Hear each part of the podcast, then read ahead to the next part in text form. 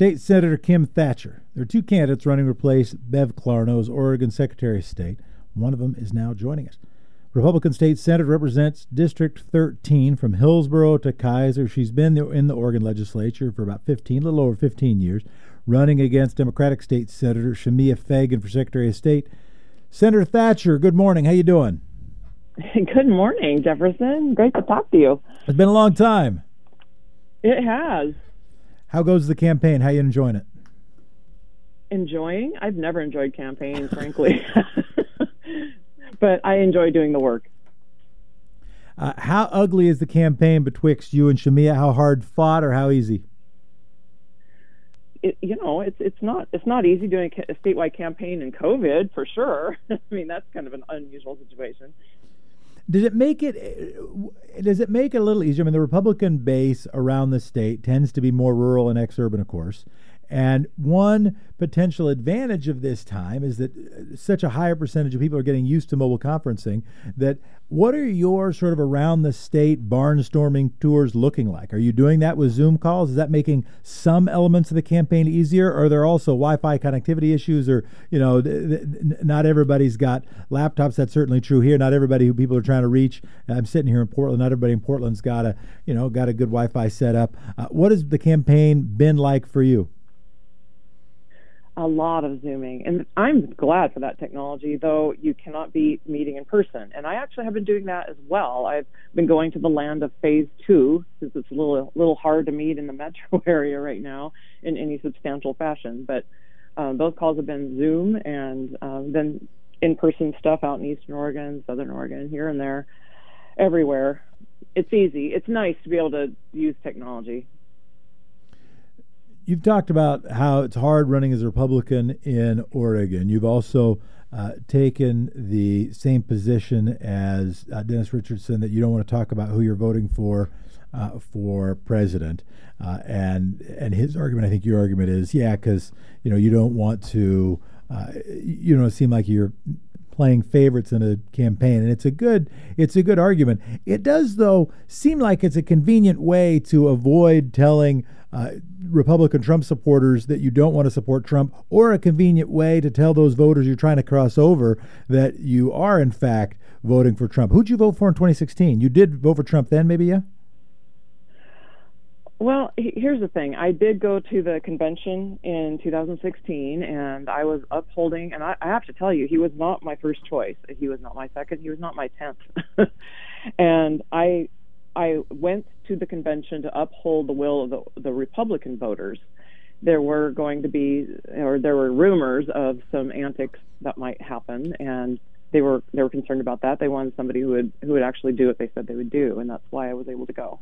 So you were a delegate in 2016 to the Republican National Convention, and I remember we were covered at the time. There was some rumor that there might try to be a convention play to block the Trump presidential nomination. Was there any, when you were at the convention, did you see any whiff of that? Were there any people trying to push around to see if they could get some states to be, what was it called, faithless electors or whatever?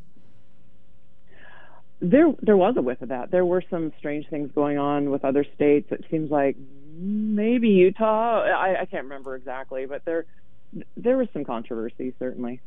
And how does that work? Do you end up getting word? Because I haven't been a delegate, of course, to the Republican National Convention. I have been one to the Democratic National Convention. And what I know, and my guess is there's some similarities. And what happens? Do you get word in the morning of what's happening? You sit with the delegation in Oregon, and they're announced. You have breakfast together, and they do announcements, and people come around to give speeches. And then you end up going over to the convention hall. Is it the same sort of drill? Yeah, it's kind of like that. You're sitting kind of on the floor of this big convention center in a big bowl, and as far as getting word of any anti, I mean, there's a lot of people there, and so there's the rumor mill is, you know, quite efficient. So yeah. That's kind of how some of those things happen. But yeah, you just get together. My favorite part was the balloon drop at the end, and I said that I think on my Facebook page too. That was kind of fun, but that was the best part of the whole thing. What impact do you have? And I'll get right back to Secretary of State's race, but what impact do you think that Donald Trump has had on the Republican Party? What impact has he had? Yeah. I don't know. I mean, he's a controversial figure wherever you turn, so it's hard to hard to say. You can just read the papers and listen to the radio and. Well, I'm more interested in your view. Like I know what the newspapers say. I know what I say, but I'm more interested. But you've been a Republican activist and elected official for a long time now. You've been the one of the leaders of the one of the representatives for the ALEC organization, the organization that works on legislative policy. And I mean, you've been a delegate to the National Convention. I mean, you are engaged in the Republican project. It's a project you care about, and now there is a leader of that project, and I'm wondering, and you can give pros and cons, or you can say, well, here's a couple of good things, here's a couple of bad things. But I'm vastly more interested in your perspective on that question than I am on, I don't know, some urban journalist. You know, I was really hoping I could talk about Secretary of State race a little bit more. I mean, national stuff, I've really been so focused on what I'm doing on my race that I can miss the local stories in my newspaper sometimes. So I'm not paying attention too much to the national stuff right now. So I am really focused on being Secretary of State, and I want to be the Secretary of State of Oregon. I don't want to be the Secretary of State of Republicans. I have told my own party, even during the primary, that I am not going to be playing favorites. I'm not going to be trying to look at some of your projects to the detriment of looking at other projects that people would like to have looked at from other parties and from other parts of the state that you may not agree with. I'm not going to be administering the laws that the Secretary of State has to administer in favor of one side or the other. I don't think that's right, and that's what I've stressed to them. In fact, I told them I'm probably going to be ticking you off sometimes. So, I mean, that's really what I've been focused on. I've been trying to not focus so much on, you know, any of the other candidates right now. So I hear the argument, and where does that start and where does that finish? Where does sort of the desire to be a nonpartisan player as a candidate for Secretary of State and as an office holder as Secretary of State, where does that start and when does that stop? What sort of things do you decide to show up at? Where do you decide to campaign? And where do you decide not to? What's the kind of stuff that feels within bounds of that sort of nonpartisan posture? And where's you say, no, I got to stay away? Well, first of all, it is not a nonpartisan position. We are running under the banner of parties right now, and so I go where I'm invited, and I can get the word out about my campaign. I even showed up at a Gray Panthers forum that was going to be in outside of Portland State. I did not think, you know, that it would be a very friendly territory for me, but I showed up, and it. Of course, nobody else did. It was right after the fires, and there was a lot of smoke and things, and so they must have canceled it, and I didn't get the memo. But anyhow, I'm showing up where I can promote my campaign, get people to vote for me, talk to their friends, neighbors, coworkers, family, you know, the regular drill. And wherever that is where I'm going. And it can be Republican events for sure, but I know a lot of these Republican events are also inviting everybody. They're not just inviting Republicans.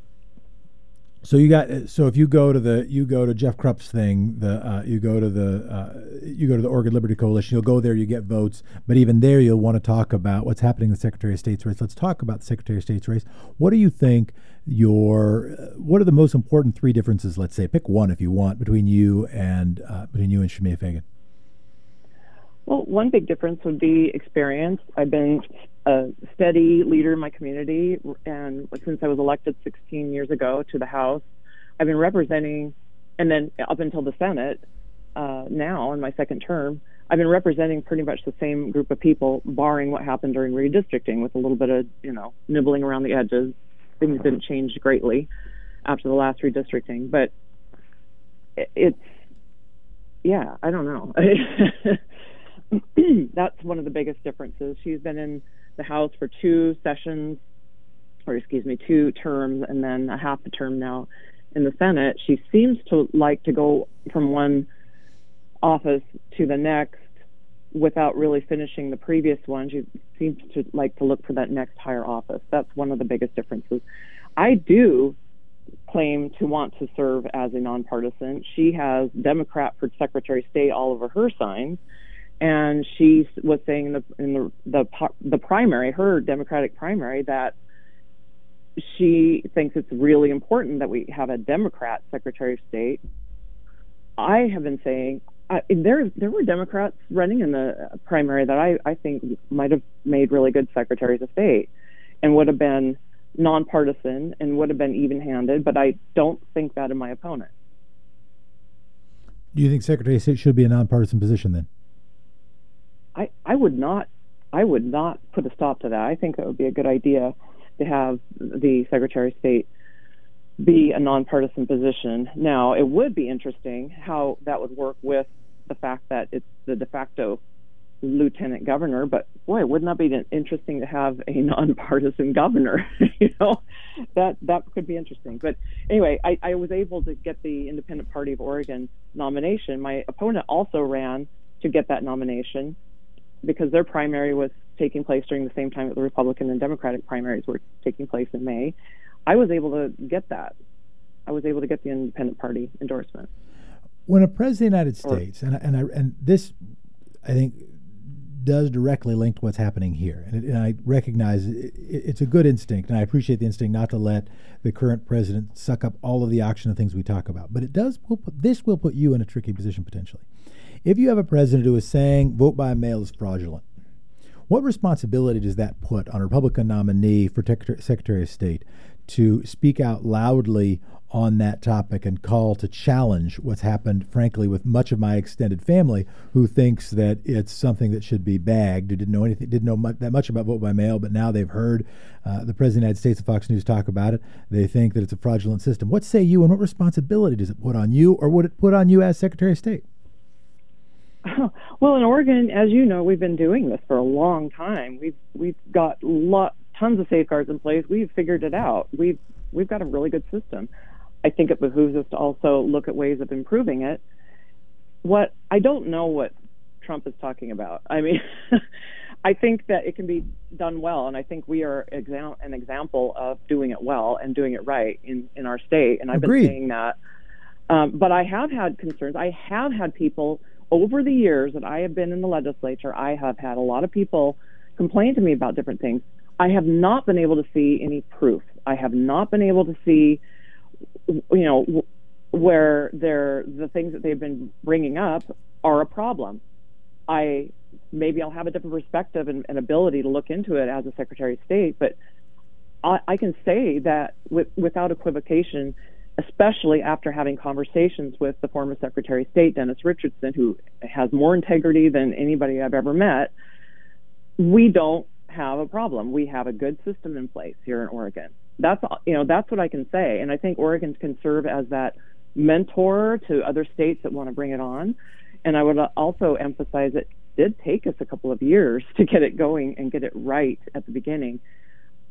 Now, I don't think since we've invented the wheel now that other states would necessarily need to reinvent the wheel and take 2 years themselves, but I think it might take more than a few weeks to get it up and running in the right fashion. Do we have any polling in this race? Do we know where this is going? Nobody likes to answer that question, but I am curious. I'm looking at endorsements right now. I'm looking at money raised. Looks like you raised about $640,000. I might want to ask a little about that. But yeah, what do we know about? What do we know about this? We've now had two straight Republicans as Secretary of State, but one elected one, who was Dennis Richardson. What do we know about what you're up against in winning this thing? Well, I can say that. What is it, 60 to 65% of the state is not Democrat, and then more than that is not Republican. It's mostly those people in the middle, the people that are nonpartisan, that don't want to have anything to do with the parties. Those are the people that I need to talk to. As far as polling, I mean, who knows about polls? Yeah. I mean, you want to believe them when they look good, and then you don't want to believe them when they look bad. So I don't know. I think it's a toss-up right now between my opponent and I, but she's working hard. And I want to say, ask a question. Oh yeah, Dad, go ahead. I'm going to change the subject from the race to the office. One of the perhaps least understood but very important roles the Secretary of State has is one of the three members of the State Land Board. And the state owns a lot of property, and the State Land Board dictates how that property is going to be managed, what's going to be done with it. Are there any things that you are particularly concerned or that you really hope to accomplish for state lands if you are privileged to sit on the land board?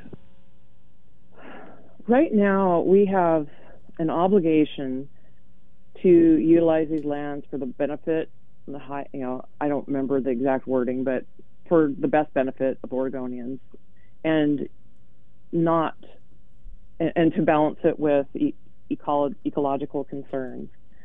I think that jobs and the environment are not an either-or proposition, that we can balance the values of Oregonians and put these lands to the best use of Oregonians. So the Elliott, I was there this summer. That was one of the things I was able to do. Yeah, the social distancing is pretty easy out in the Elliott. But, you know, there have been people mentioning that they would not sell it to an outside interest other than the state, and that's not even an option. My opponent says, you know, I'm not going to sell it. Just rest assured. Well, it's not an option. And there is a proposal for OSU to turn it into a research forest. And I've talked to some of the people who are creating the proposal to do that. And I think that's a good idea. It's just too bad that we can't utilize what we have for, you know, in place for the Common School Fund to actually fund our schools.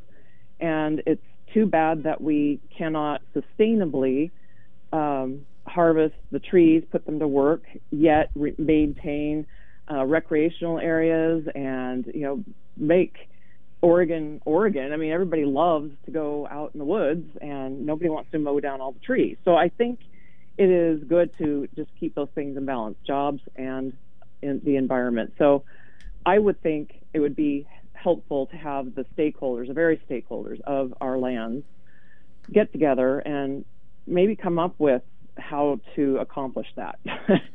You know, maybe, you know, have the recreational users, have the, you know, the environmental proponents and the people who work off the land to get together. I don't know. Maybe that's not possible, but it seems like when Jefferson and I worked on the transparency bill, we were able to figure it out, and I think that can be done. We got some texts, and there is one on that topic, and you've probably already given your answer, but why should we believe she isn't partisan? She's backed by Timber Unity and other far-right groups. Does Timber Unity get a bad rap? Do you think that the timber harvesting is getting a bad rap in Oregon right now? Well, let me just go back to what you said about Timber Unity being a far-right group. That is not the case. In fact, so many people within Timber Unity, what they have in common is family-owned businesses, small businesses, large businesses, but they're business people. And you have people who are and still are members of every party, and they are proponents of jobs.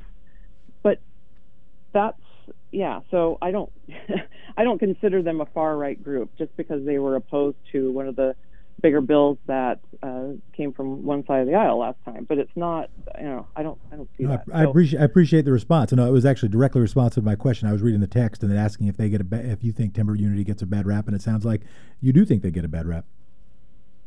Yeah, I do. I think they get classified as this, well, like you just did, as a far right group. They are a group of people.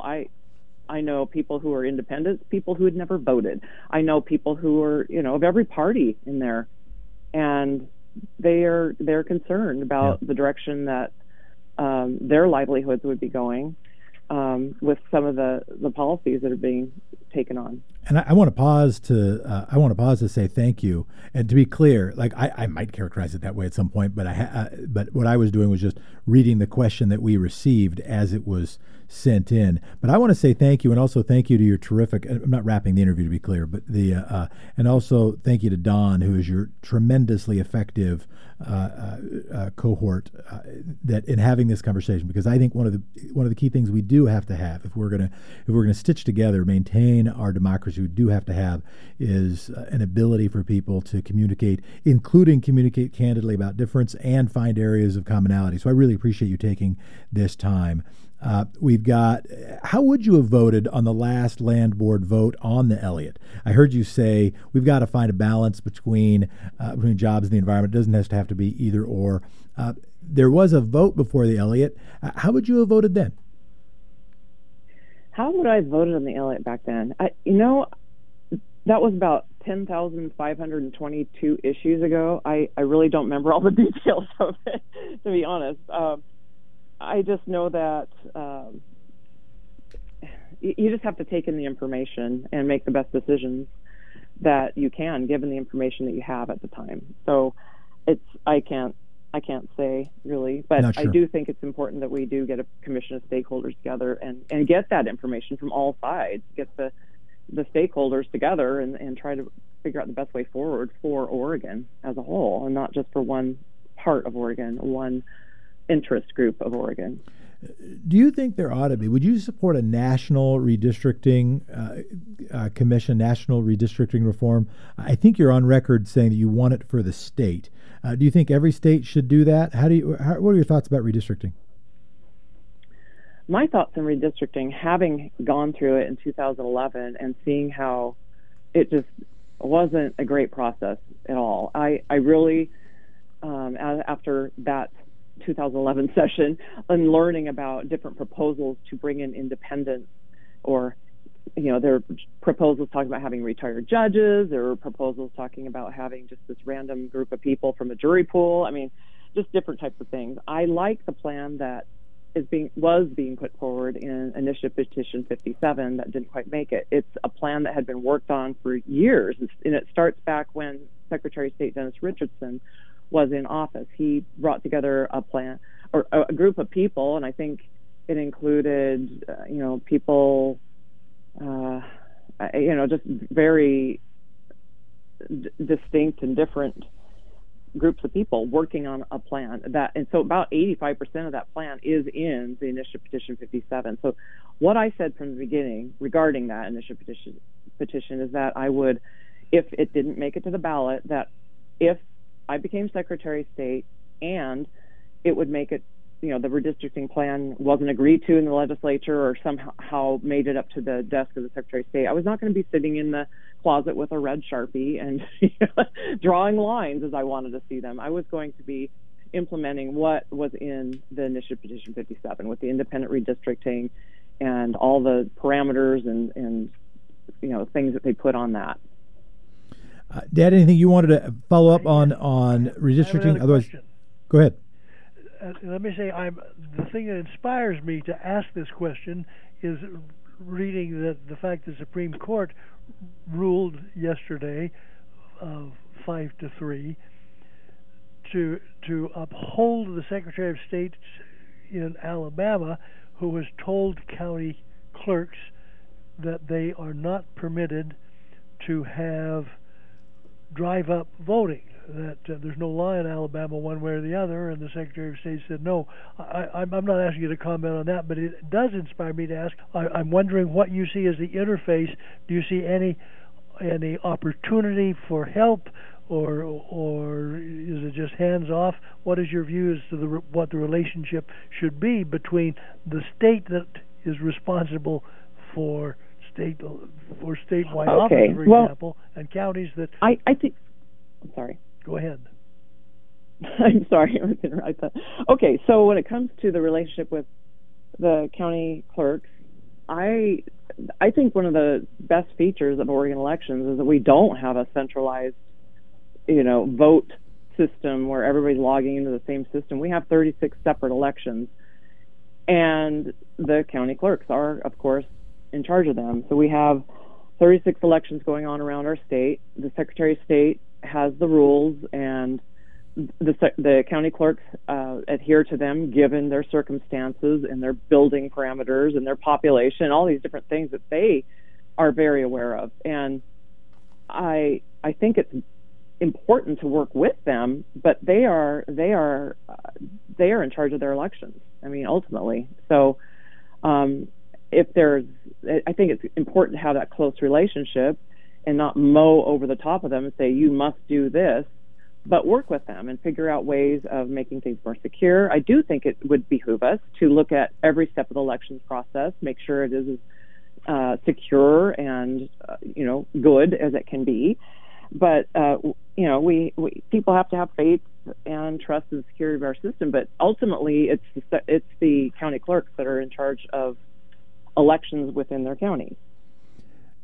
Let's talk about money in politics. Right now, on the ballot is a chance for voters to make clear the Oregon Constitution allows for limits to campaign contributions. That'll mean that's going to go, if that passes, and it looks pretty good, that's going to go to the legislature, where if you don't win, and you're going to engage it in one way or another, right? You're going to engage it either as a state senator, or you're going to engage it as the as Oregon Secretary of State, where you won't have a vote, but you'll have a voice.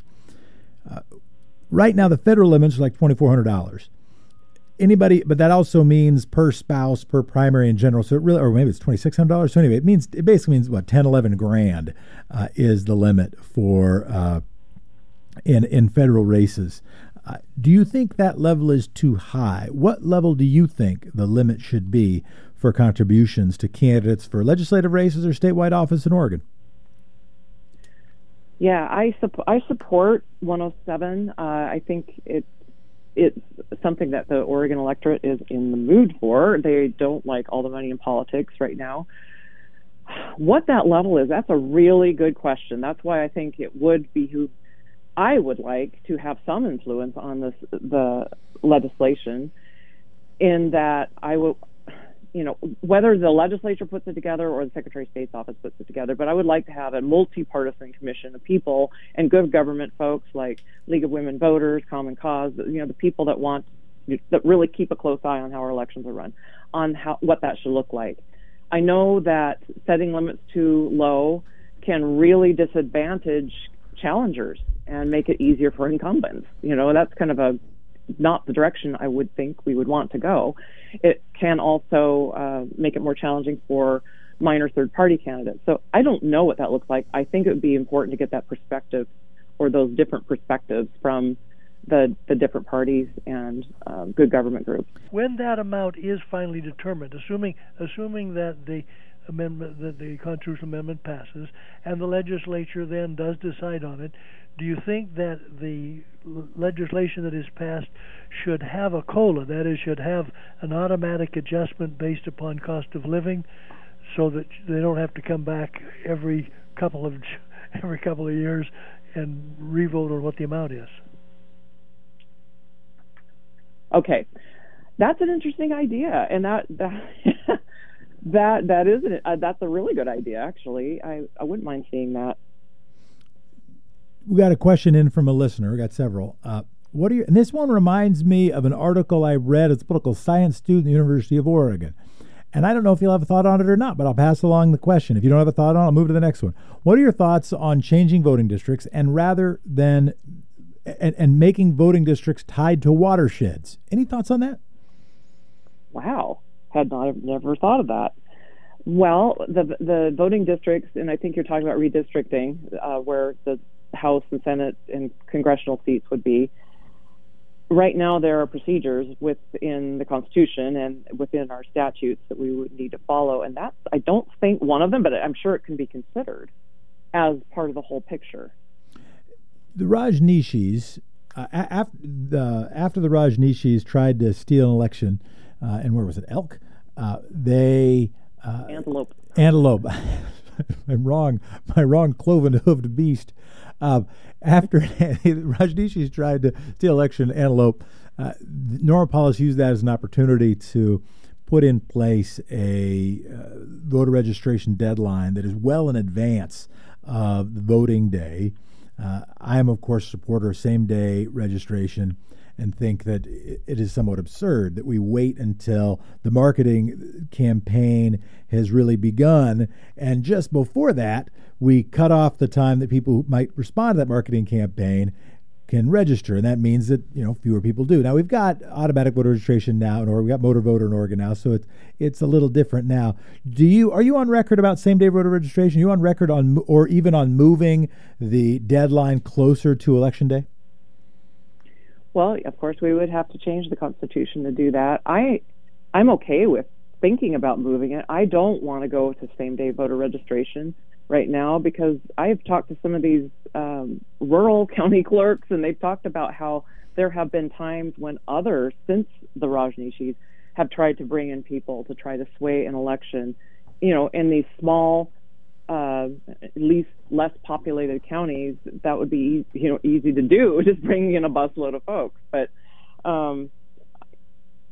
I think that's certainly something we can discuss. I'm certainly not going to slam it down as a no way, no how ever. But so you'd be opposed. You'd be opposed to same-day registration. But you're open to the argument about what the deadline should be. Did I get that right? Yes, that would be correct.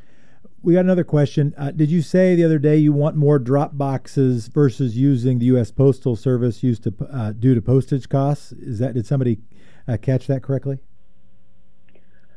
Well, so when they've, this year, let me just say, they've set aside $1.7 million for postage for the elections. And it used to be that 60% of voters put their ballots in a drop box, you know, the official drop boxes within their counties, and then 40% were mailing them. Well, all we did was now just change the dynamic where you have 60% of the people mailing them and then 40% putting them in drop boxes. I do want to make drop boxes more widely available. I would rather have spent $1.7 million making those more accessible for people. I would like to brag. Yesterday, I deposited my youngest son's and my ballot in the drop box at the Multnomah County office simply to save the state a buck. Want to ask the let me ask this. Let me ask this, Senator. Is there a topic you wanted to talk about that I failed to ask? What's something that you're wanting to focus on in the campaign that you think is getting underappreciated and underrecognized? Well, I do think it's real important that I continue what Dennis Richardson did with these audits, that don't just look at things that are Republican, but look at what concerns people around the state, such as what happened in Northeast Portland with Bullseye Glass and the Department of Environmental Quality and what was going on with air quality monitoring and all that. So he did an audit and then brought some of the recommendations to the legislature, and the legislature responded appropriately by giving the DEQ the resources they needed. But see, right now, though, I think we have some big challenges in our state, such as, well, the response to COVID. It's caused a lot of challenges, not the least of which is the employment situation. But thankfully, the employment department is now under audit. That started recently. But we have kitchen table school going on. We have moms having to quit their jobs, kids sitting at home, a lot of kids not even able to log onto the internet to do school or even have the equipment to be able to log into the internet. So there are some gaps happening, and there are kids falling behind. And at the same time, we've just boosted education funding. The goal was to boost it by a couple $1 billion during the biennium. So where is that money going? I would really like to put in a permanent team of auditors to help schools make sure they're focusing their dollars, the dollars that taxpayers are giving them, on the classroom and, you know, helping kids actually succeed. Our schools have been a mess, and that's why that Student Success Funding Act passed. People wanted to see their schools improve. But now the challenge with COVID, and there's no end in sight, we really need to figure out a better way forward. Give parents choices, help them, you know, deal with the situation in the best way. Was defunding that you brought up, Bullseye Glass? Was defunding the DEQ a bad move? Was shrinking its staff levels bad for protecting environmental quality? Well, apparently it was. They did not have the proper resources to be able to keep an eye on things like they should have been. Well, I want to say thank you again so much, Senator Thatcher. Any closing word you've got? Anything I should have asked that I didn't? Anything you should, well, a whole ton of things. It's been fun talking with you, Jefferson. And I just really want to let people know I've been spending most of my last 16 years working on good government issues, just like when we work together on the transparency bill that I tout all the time. It's one of those like unknown secrets out there that we have this transparency site. There's a lot of improvements that still can be made on it, but those are things I've been working on. I should ask you about that. I know we've got, forgive my interruption, but it's on your topic. What changes do you think should be made to the transparency site? My biggest plug would be not only talking about the costs of government, but also talking about some of the progress that's being made in programs, doing a little bit like used to be done with the Oregon Progress Board. What changes do you think ought to be made to the transparency site in Oregon? Well, I think it needs to be more user-friendly, first of all. Yeah. I think it would be better if it was searchable, and you didn't have to, figure out which database to be looking in and have to open up all these different databases to be able to get the information. Those would be the biggest things. Now, as far as putting context on things, I think that's for others, but having the information there that's searchable and, mashable, where you can get different things, different data sets and figure out the best way to match them up and see correlations and find things that need maybe change in our government. I think those are some of the biggest changes I would like to see. Kim Thatcher, candidate for Secretary of State, thank you so much for spending time with us this morning. You bet. Thank you.